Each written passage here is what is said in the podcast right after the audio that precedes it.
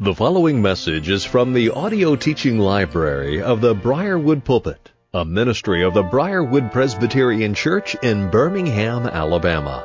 Our speaker is Dr. Harry Reeder, Senior Pastor of Briarwood Presbyterian Church. It is our hope and prayer that this message will equip and encourage you in your walk with Christ, and as a result, you will be used by our Lord as an instrument of change to further His kingdom and bring honor and glory to the name of Christ. Here now is our pastor teacher, Harry Reeder. We were going to look at Romans chapter 12, verses 1 through 8, but uh, initially I am just going to read Romans 12, verses 1 and 2. Uh, this is God's Word, the, the Word of God for the people of God to the glory of God, read in your hearing.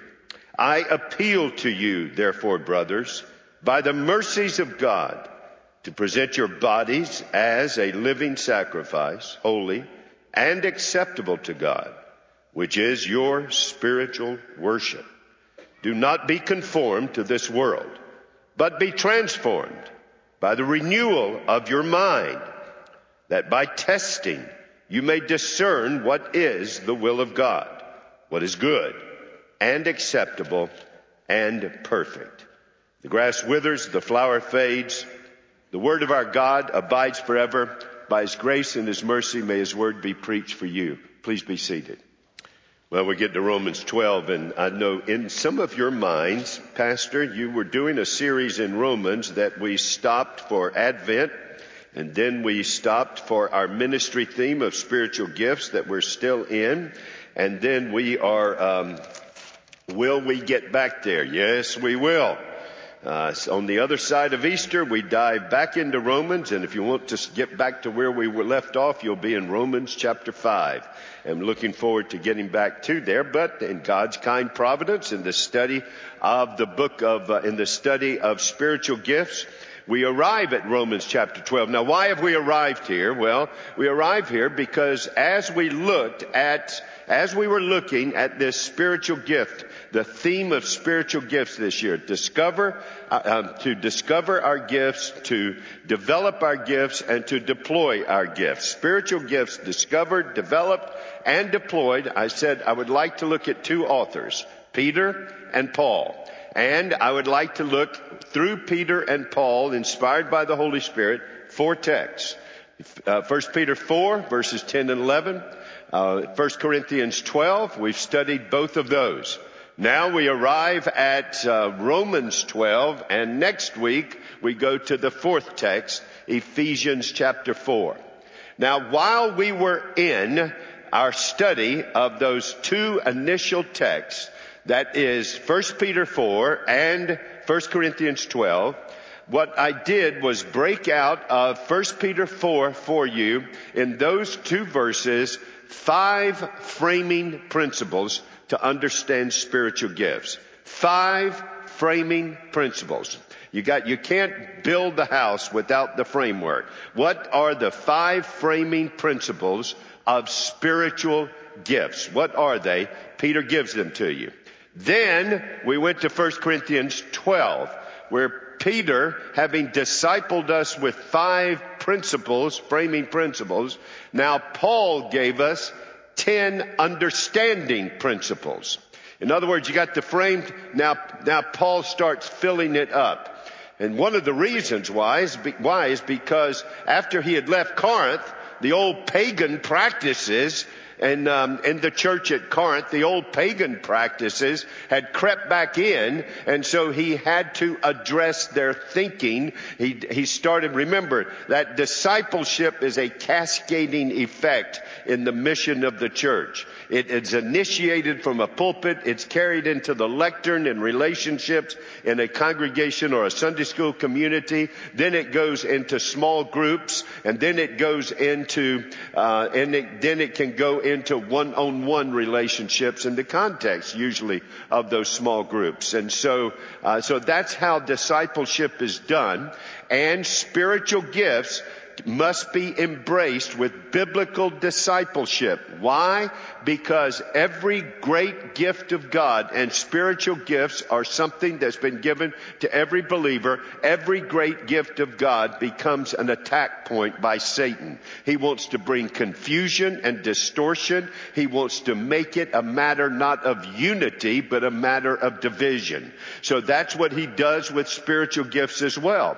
So we're taking the time to look at the five framing principles and we took the time to look at the ten understanding principles. Now, I'm not going back over those. We've gone over them. This is our seventh study and I've gone over them a, a couple of times, but I did include them on the back of something that has made its reappearance and that is your note sheet. All right. There it is. And so it's, oh, I got some applause on the note sheet. The reason the other people didn't applaud is they want to find out if I say something worth writing on the note sheet. That's what they're trying to wait on. So, but the note sheet is back and I put those for your keeping on the back. And, um, but now I want to go to a distillation or a summation of those principles. Let me give that to you. And I think it's already there for you so you don't have to write it out. So if you, if you break all that down into a distillation of all those principles from 1 Corinthians 12 and 1 Peter 4, here's what we would say. A spiritual gift is a God designed and God delivered ministry resource to be used for God's glory in concert with other believers. It's never to function independently. It's done in concert with other believers, enabling Christ's church to effectively exalt Christ. In other words, Christ's church can, with the spiritual gifts employed by the people of God, with everybody showing up with the discovery, development, and deployment of their gifts, then the church can be on our Christ-given mission to make disciples of all the nations through worship, evangelism, assimilation, and uh, and disciple making. We can make then we can stay on our mission, we can stay on message and in ministry for the glory of God uh, by the strength which God supplies to us.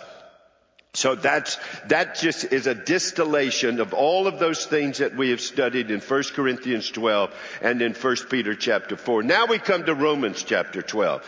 And if you'll look at, if you'll open up your Bibles and look there, and if you'll take a look, you'll notice that in verses, in Romans chapter 12, in verses 3 through 8, is a, is, is the apostle Paul teaching us about spiritual gifts. It's very similar, yet much shorter than 1 Corinthians 12. But it is, it is worthy of looking at for its own content and, and application in our lives of what he is saying. But like every text of scripture, verses 3 through 8 of Romans 12 sit in a context. So let me give you three, uh, three issues of context before we dive into the content. Let's look at the overview before we take a closer view. What is the, oh, what are some things, now there's a lot that could be said, obviously, about the context, but let me just give you three things about the context of Romans chapter 12 and verses uh, 1 through 8. The first thing is, it is a premier uh, example of how Paul writes the epistles. It is a premier example. This, this is right at the point um, to grab our attention in terms of the Pauline pattern of writing Holy Scripture. Now Paul gives you a clue to this when he talks about the profile of God's Word. Y'all remember that very important passage that we've all learned in 2 Timothy chapter 3 and verses 16 and 17? All scripture is inspired by God. God breathed, right? Amen belongs there. Amen. All scripture is inspired by God and is profitable. For what? Doctrine. Then what? Application. Reproof, correction, and training in righteousness. Preachers must not speak to the conscience of life without first establishing with integrity the doctrine from the sacred text. Disciplers must not speak to the consciences of how you live your life without first rooting what is spoken demonstrably with integrity from the doctrine that comes rightly from the text. So all scripture is inspired by God and is profitable for what? So here's the sacred text. Profitable for what? Doctrine. Then what? Application. Reproof. We need to repent of that. Correction. We need to do this. Training in righteousness. We need to incarnate this in our way of life for Christ. And that's exactly what Paul does in every single epistle. His opening chapters are always doctrinal. He gives us foundational teaching. Ephesians 1 through 3 lay out what it means to be in Christ. 28 times he says in Christ in chapters 1 through 3. I gave it to you as your, uh, as our word of pardon this morning. Blessed be the God and Father of our Lord Jesus Christ, who has, uh, uh, blessed be the God and Father of our Lord Jesus Christ, who has blessed us with every spiritual blessings. Where? From the heavens. How? In Christ.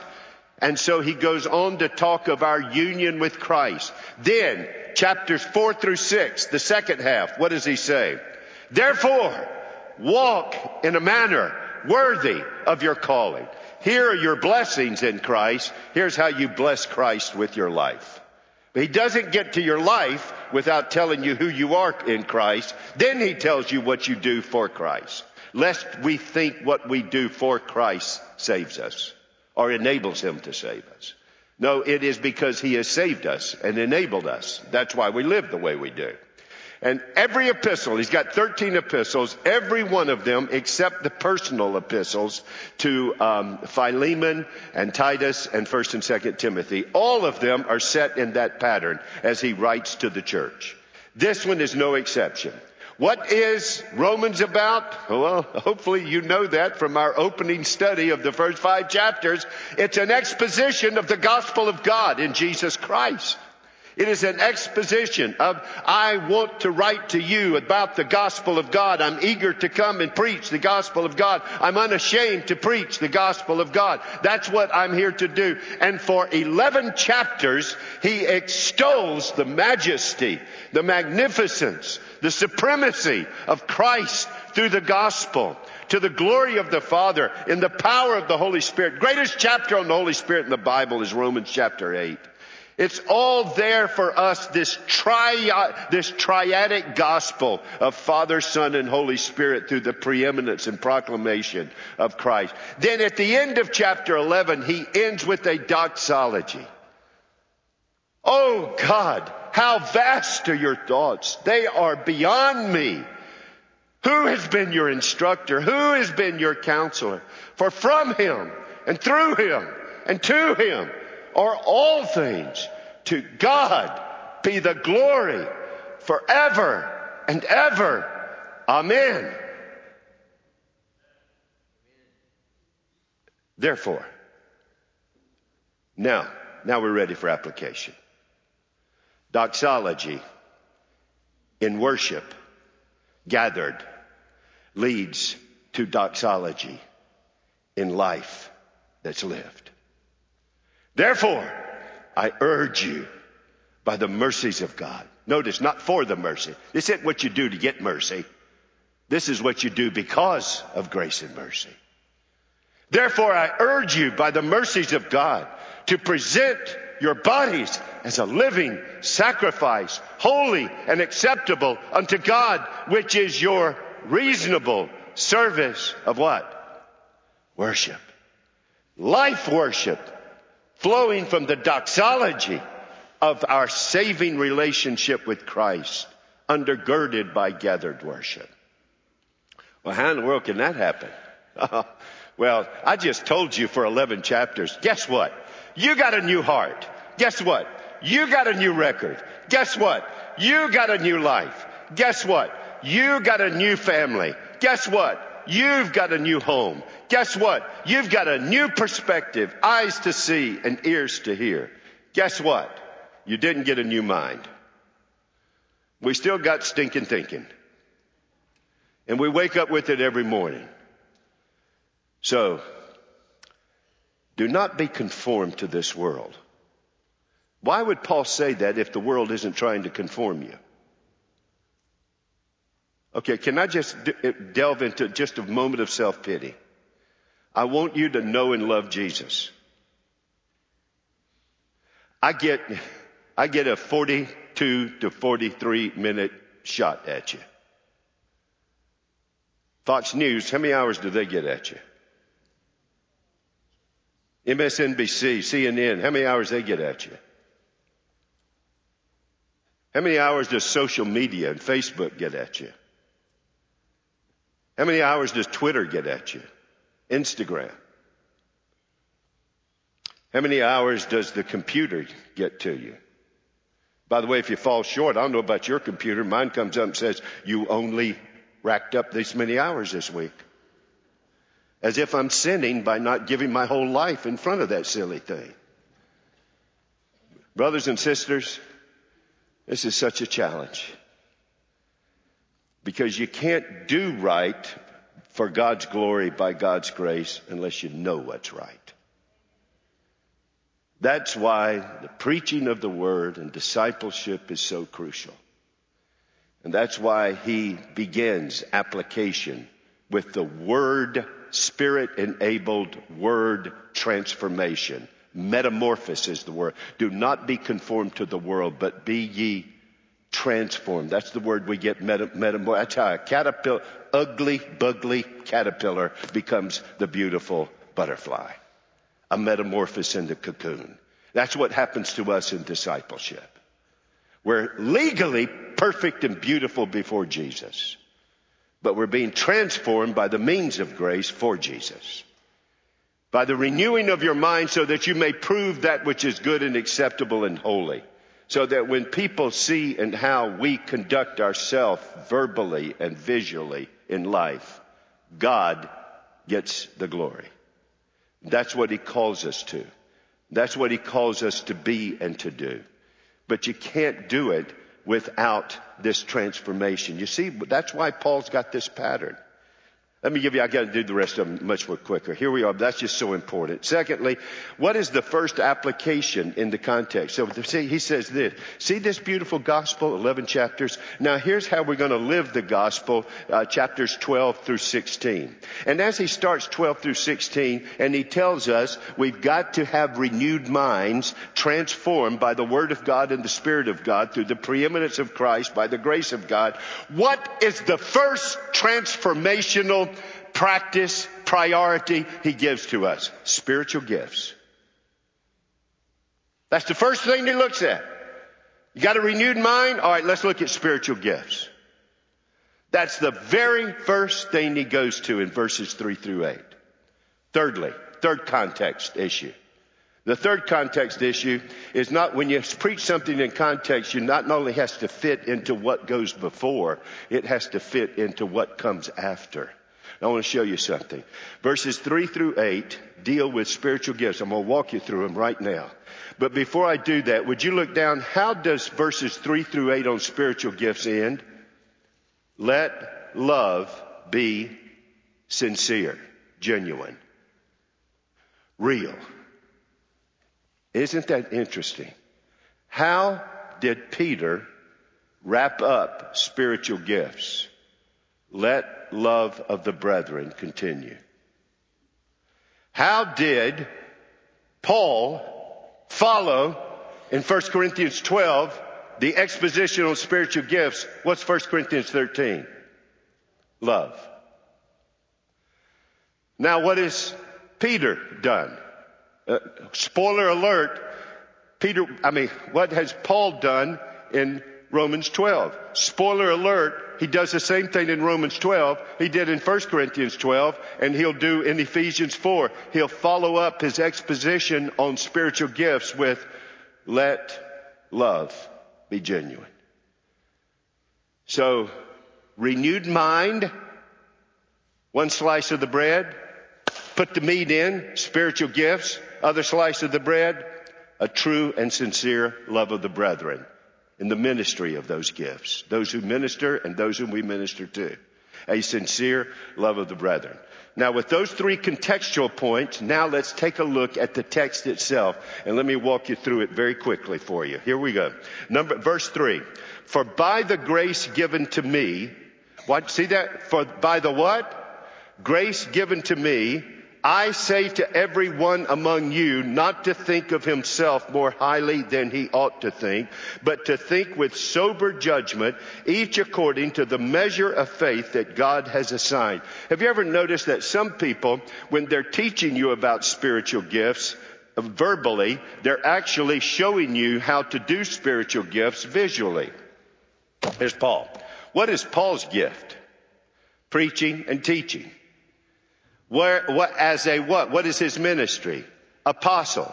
How did Paul get his gift? Same way you get yours. God's grace. That's why we call them the charismata. The word charis, the word charis is the word for grace. The gifts of the grace. So Paul says, I've got a gift. Look at what he says. For the, for by the grace given to me. I didn't invent my gift. It was given to me. God by grace. I didn't deserve it. God gave me my gift. What am I going to do? I'm going to exercise it. I say to you. Here comes an apostolic exhortation from the apostle that had the gift and the calling and the ministry to give it. I say to who? Every one of you, not to think of himself more highly than he ought to think. What is the first thing we learn about spiritual gifts? You can't, please catch this. You cannot minister spiritual gifts if we are self obsessed.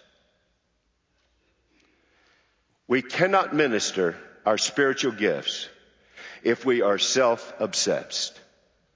Don't think more highly of yourself than you ought. Humility is absolutely crucial for stewardship, whether it's finances, spiritual gifts, whatever it is. Every, no, we own nothing. It's been given to us. We cannot use any of our resources, including spiritual gifts, unless step one, it is no longer I who live. Step one, do not think more highly of yourself than you ought.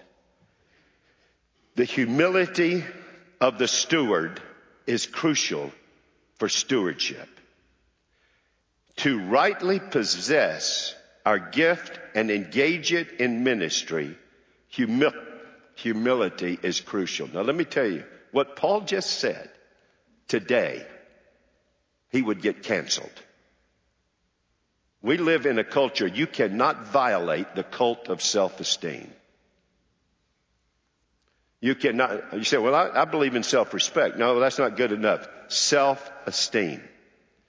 That's why you can't say anything about sin. That's why you can't say anything about depravity. That's why you can't say anything about needing a savior. Because all of those are assaults upon the cult of self-esteem that comes from self-obsession, that is seen in self-promotion.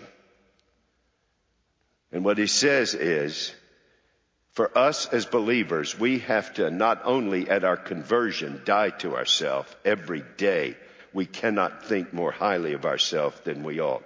Paul is not, Paul is not, Paul is not removing, Paul is not removing self examination or self assessment. He's corralling it. You can examine yourself, you ought to. You can assess yourself, you ought to. What you can't do is promote yourself and be obsessed with yourself. Once that takes hold, it's just a matter of time for gift and ministry envy of others. You've got to remove it. That's why Paul said, don't separate as an ear because you're not a mouth, as a foot because you're not an arm, Every gift is crucial. Everyone is uniquely gifted. Don't obsess in pride or arrogance over your gift or in jealousy or envy over the lack of the gift that you think you deserve. So that what he is telling us and that we have got to say no to the culture that would conform us into the obsession of self-esteem and self-promotion. And we've got to be sober minded. He is not forbidding self-assessment, he is directing it. What he is forbidding is self-absorption and self-obsession and self-promotion. And can't you hear the echo of 1 Corinthians 12? Don't be jealous of someone else's gift. Don't be arrogant and prideful of your gift. You can't say, I don't need the other members of the body. My gift is so great. Or you can't say, because I don't have that gift, I'm not going to show up. Jealousy and envy. And can't you see that wonderful word? Let me give you a second thing in this text that we want to see. The call to sober minded. Now some of you hopefully can answer this question not from experiment, experience, unless it's a faint memory. What is the opposite of sober? This isn't hard. Drunk. Now, being Alabamians, we are much more sophisticated. What is the opposite of sobriety? Intoxication. What he's telling you is be spirit led sober. Don't be self obsessed intoxicated. That's what he's saying to us. Your spiritual gifts in fact, if we can't get this right, I really deep down, if I can't get this right, I shouldn't want my spiritual gift because I will misuse it. I will abuse it. I will non-use it. This is something we've got to get right. Do not think more highly of ourselves than we ought. Be sober minded.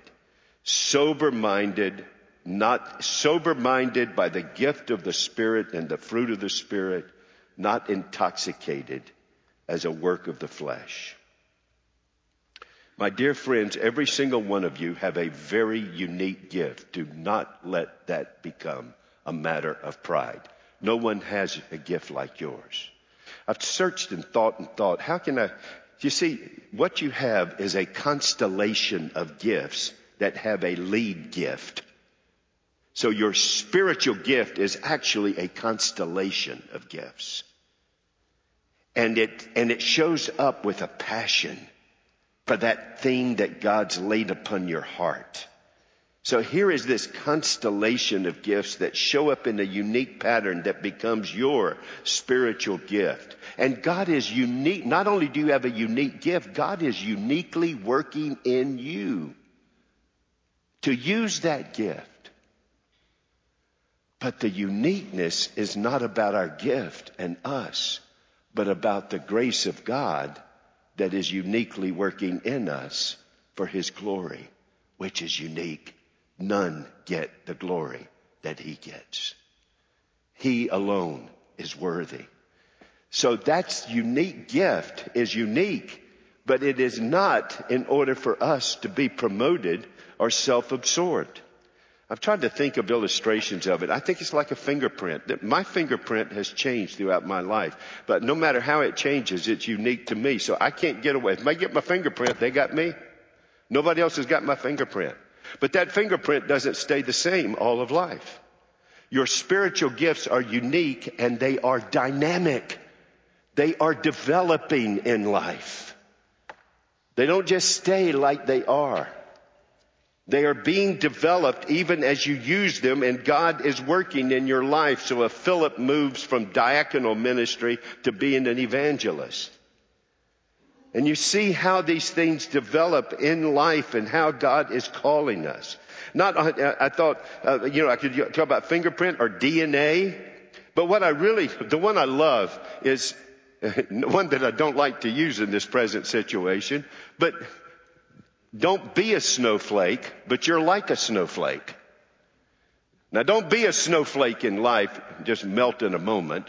If everything's not going the way you think it ought to go or you want it to go. But you are like a snowflake in your spiritual gift. Every snowflake is unique. Just think of that myriad of snowflakes falling. None of them are the same. But let me, this is as far as I'll ever go in science, so don't ask me to go any further, but I've checked myself out.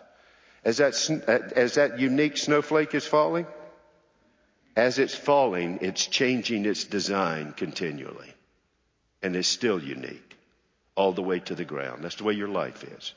You've got a unique gift and he's constantly developing it. He's constantly moving it, constantly morphing it. And by the time you get to glory, then it will have changed multiple ways dynamically. But that gift that was unique has been changed and it was always unique every single time along the journey of ministry for Christ.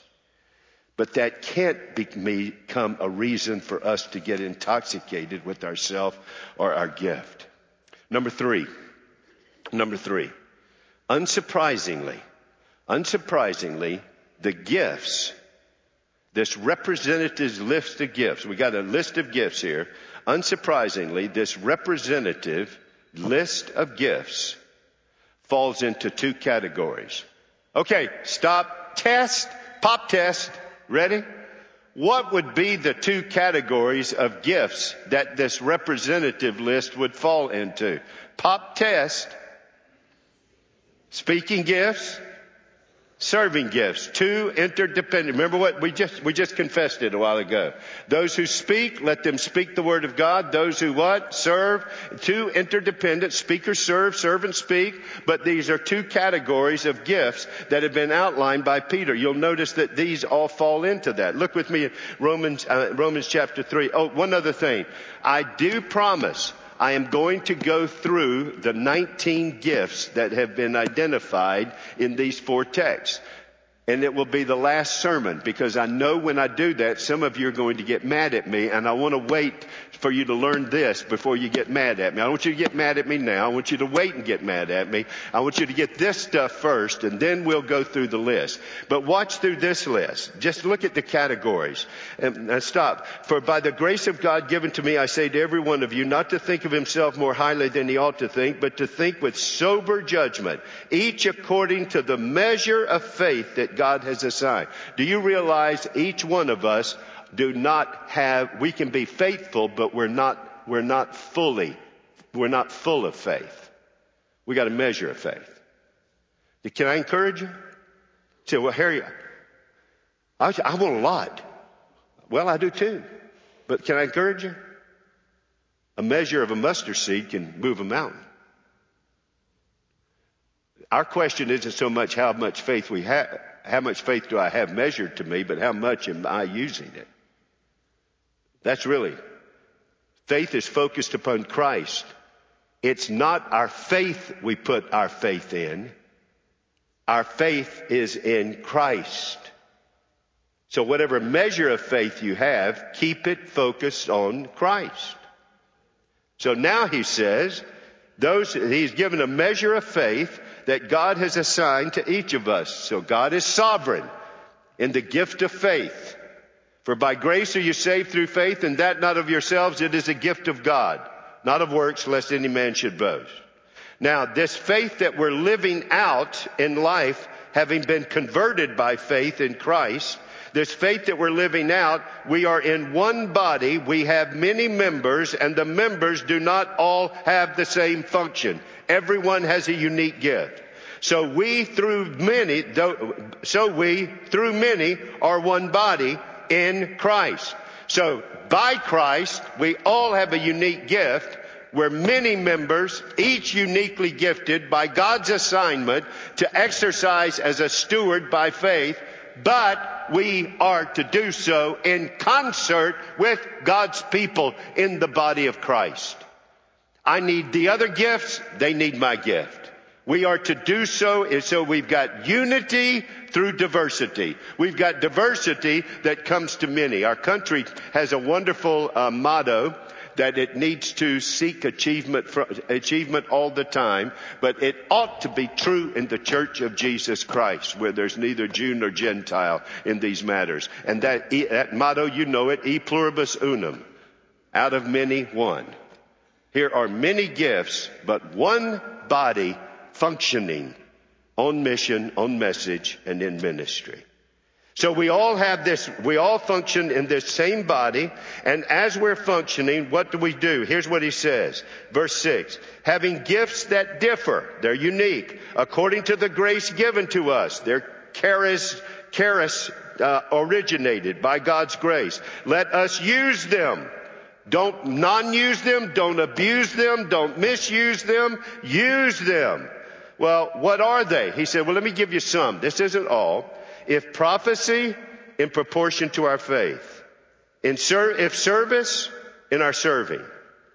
The one who teaches, in his teaching. The one who exhorts, in his exhortation. The one who contributes or gives, in generosity. The one who leads, with zeal. The one who does acts of mercy, with cheerfulness. You see, they all fall into the speaking, serving categories. Let's just walk through. it. Prophecy, that would fall into which category? Speaking. Now, we're going to study prophecy, capital P prophecy and small p prophecy. I do small p prophecy, but uh, Elijah did capital P prophecy and small p prophecy. I do small p prophecy, but I never do capital P prophecy. If I ever say I do, please uh, pick me up and throw me out the window at that moment gently. Uh, so, so here is, so here's what he says. Here's a speaking gift. Then he moves to what? He moves to a serving gift. That would be a what? That would be service. So you've got prophecy, speaking. Service, serving gift. Teaching, speaking gift. Exhortation, speaking gift. The one who contributes gives, serving gift. The one who leads, serving gift. Leadership is servanthood.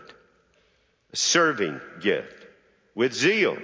The one who does acts of mercy, serving gifts. Don't miss, there's more serving gifts than there are speaking gifts. Now again, speakers serve and servants speak. But notice what's there. Notice something else. It starts off with Peter's categories. What are Peter's categories? Let him who speak, speak the oracles of God. Let him who serves. How does this start? Look at verse one. Look at that verse. If prophecy, there's the speaking gift. What's the next one? Serving gift. You see, Paul even reflects the two categories by the two gifts he mentions first. So there are speaking gifts and serving gifts that are interdependently developed in life. Number four, membership is essential. Let me say it again. This is not a membership drive. This is a Bible exposition. Membership is, the local church is a manifestation of the body of Christ. Covenantal commitment in the local church is not on the a la carte menu of life for a Christian. It is essential. As my friend Alistair Begg says, membership matters. Membership actually matters. You cannot, listen to me, you cannot glorify God effectively using your gift disconnected from the body of Christ. You can't do it. Now you can be a member and not use your gift, but you cannot develop your gifts apart from the one institution that's headed to eternity. And that is the body of Christ manifested in his church. Membership matters. Notice what he says. Notice what he says. Go back to verse four. For as in one body we have many what? We have many what? Uh, can I ask you? I do not answer. This is, this is strictly preaching with nobody in my mind. Are you a member of the body of Christ? Is it on paper or is it seen seven days a week? Seven on paper or is it participatory? I mean, do you have an arm that says, I'll show up on Sundays? Or do you have an uh, an ear that says, you can count on me Wednesdays. I remember my dad, I love my daddy so much. But my daddy was the master at this. I said, Dad, there's a three day, two night thing to play golf up in, um, in Maggie Valley. Would you like to go? He said, Yeah, man, I'd love to go, son. I said, "It Doesn't cost much. Even I can afford my part. I said, Can, can you do it? He said, Son, we need to do this. I said, Well, Dad, are you really going to want to do it? He said, Son, absolutely. Write that down. That's a definite maybe.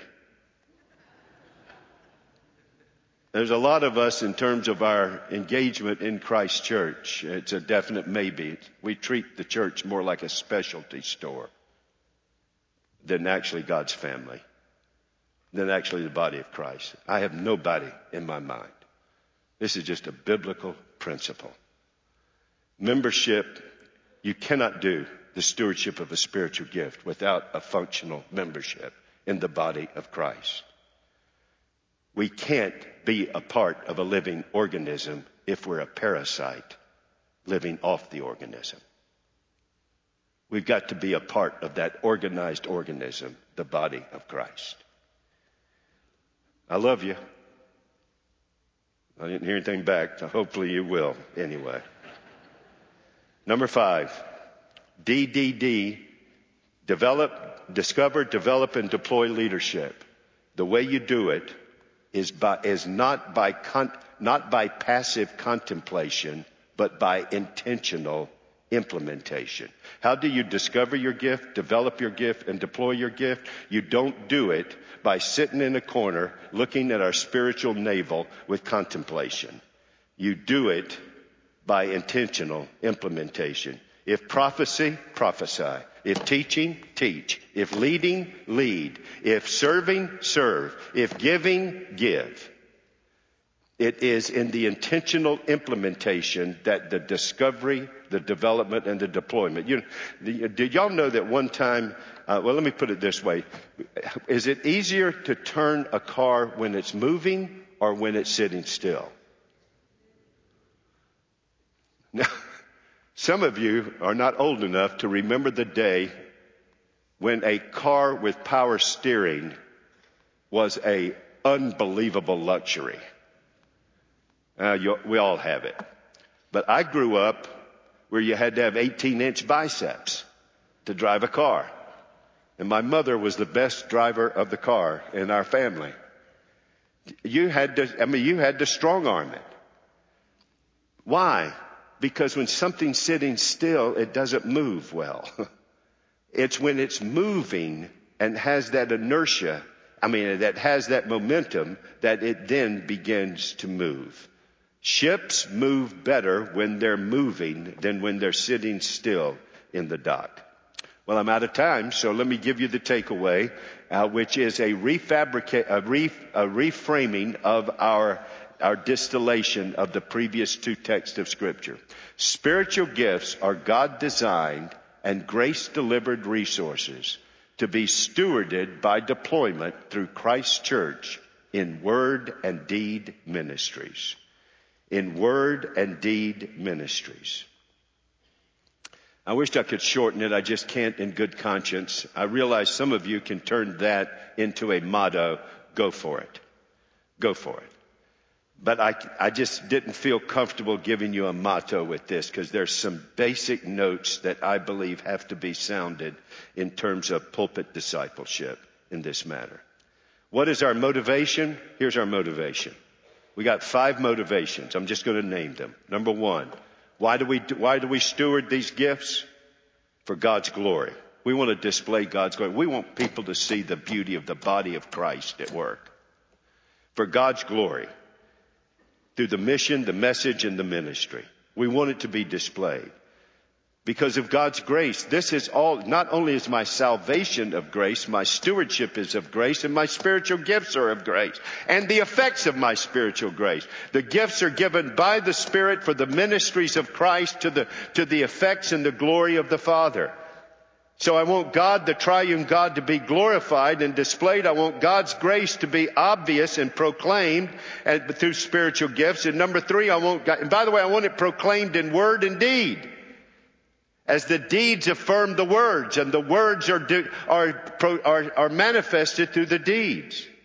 And then thirdly, for God's people, I want to be a blessing. The gifts have been given for the common good. I want my gift to be a blessing to God's people. Number four, for God's world. We need, we need the salt and light of the work of the church through the discipling of God's people into the world. So there are many, there are spiritual gifts in the church to be ministered in the church and spiritual gifts in the church that are to be ministered outside of the church. God's world impacted. Number five is God's, is God's stewardship affirmation. God's steward affirmed. I want to use my gifts so that God one day will affirm, well done, good and faithful servant. That's what I'd like to do. I was thinking and thinking and thinking about someone to mention to you that, that, that represents this. And I could easily go to some of the people that God has blessed me with, Dr. Barker, uh, RC, um, Jim Boice, uh, but I felt like I was falling into a trap because we all tend to go to the more visible. Remember about spiritual gifts? They're, they're, like a body. What's the most important part of your body? External or internal? I mean, if your heart and your kidney and your liver fall out, you're in trouble. Your hair falls out? Okay, we can handle that. I've been doing that for about, oh, 55 years now. Uh, heart and liver, they, you take that out, we're done. We're done. I remember they sent me the notes from my open heart surgery and I saw, I remember the paragraph, heart stopped. oh my goodness. I want to read down here further. heart started. I felt like he should have waxed eloquent at that moment in the, uh, in the description. But uh, it's just, it's, you know, it's the internal that's more, the invisible. We, we, and so I didn't want to go to one of the visible. Although I, I obviously I value all of them. I went to my, my paternal grandmother, Lois. You know, she was the greatest example of not thinking more highly of yourself than, than you ought. Y'all do know there's cat people and there's dog people. You know that, don't you? You know, you come home and uh, what does your dog do? Wags his tail, acts like you're the greatest thing in the world, thinks that, I mean, it's amazing how much, how, I want to be as, I want to be everything my dog thinks I am. Because your dog looks at you and says, there's my master. There's my master. He washes me, feeds me, clothes me. He must be God. Cat? Nope. It's a measurement of your IQ, and that's how long you took to t- think of a name for your cat. Because they could care less. I mean, that, may mean something to you. It doesn't mean a thing to them. I mean, sit and call them and watch what happens. You see, we think, we think they're their ma- we're their master and they're on our staff. No, no. The cat says, I'm the master, you're on my staff. That's the way they look at you. I'm, and don't send me any emails. I've already gotten them. I understand them. Don't, and don't see me in the back and re- exhort me or anything. I'm telling you, you, um, you don't see dogs standing next to witches at Halloween. I can tell you that. Right? So, so you're either a dog person or a cat person. The cat, see, the dog looks at you and says, look what you do. You must be God. The cat looks at you and says, he washes me. Well, you don't wash him. He feeds me. He cares for me. He gets everything for me. I must be God. Don't think more highly of ourselves than we ought. We are been, been, we have been so blessed by God's grace. But it's not about us. Let's see what Jesus did. He saved us not to make much of us, but to free us to make much of Him. That was my grandmother. I'd meet her. I still have on my bed the same dog she gave me when I was five years old. Not, he's not living. He, he's a, what do you call him? Stuffed dog. Still got him. Still got him. Every time I touch him, I think of her meeting me, teaching me, Isn't he wonderful? Isn't he wonderful? Isn't Jesus my Lord? That turn your eyes on Jesus, she sang it with me every, almost every day I came home. And you can ask my wife, when we go to visit my grandmother, we could not leave there without her giving us something. One time we rode away with her dining room table. My grandmother and my grandfather never owned a house their entire life. Never owned a single thing. But boy, did they give. You see, that's what I think Paul's calling us to. It's not about us and we don't own it. And we're not obsessed with ourselves. We're stewards. We're His. For His glory, the blessing of His people, impact for the world, the display of His grace. We want to be a vital part of the body of Christ with the gifts He's given us, and we say no to gift envy, gift and ministry envy and jealousy, and no to pride and arrogance and yes to Jesus. Father, thank you for the time we could be together in your word. Please, Father, be at work in the lives of your people. Uh, you can pray with someone afterwards up here, or you can take just a moment in silent prayer.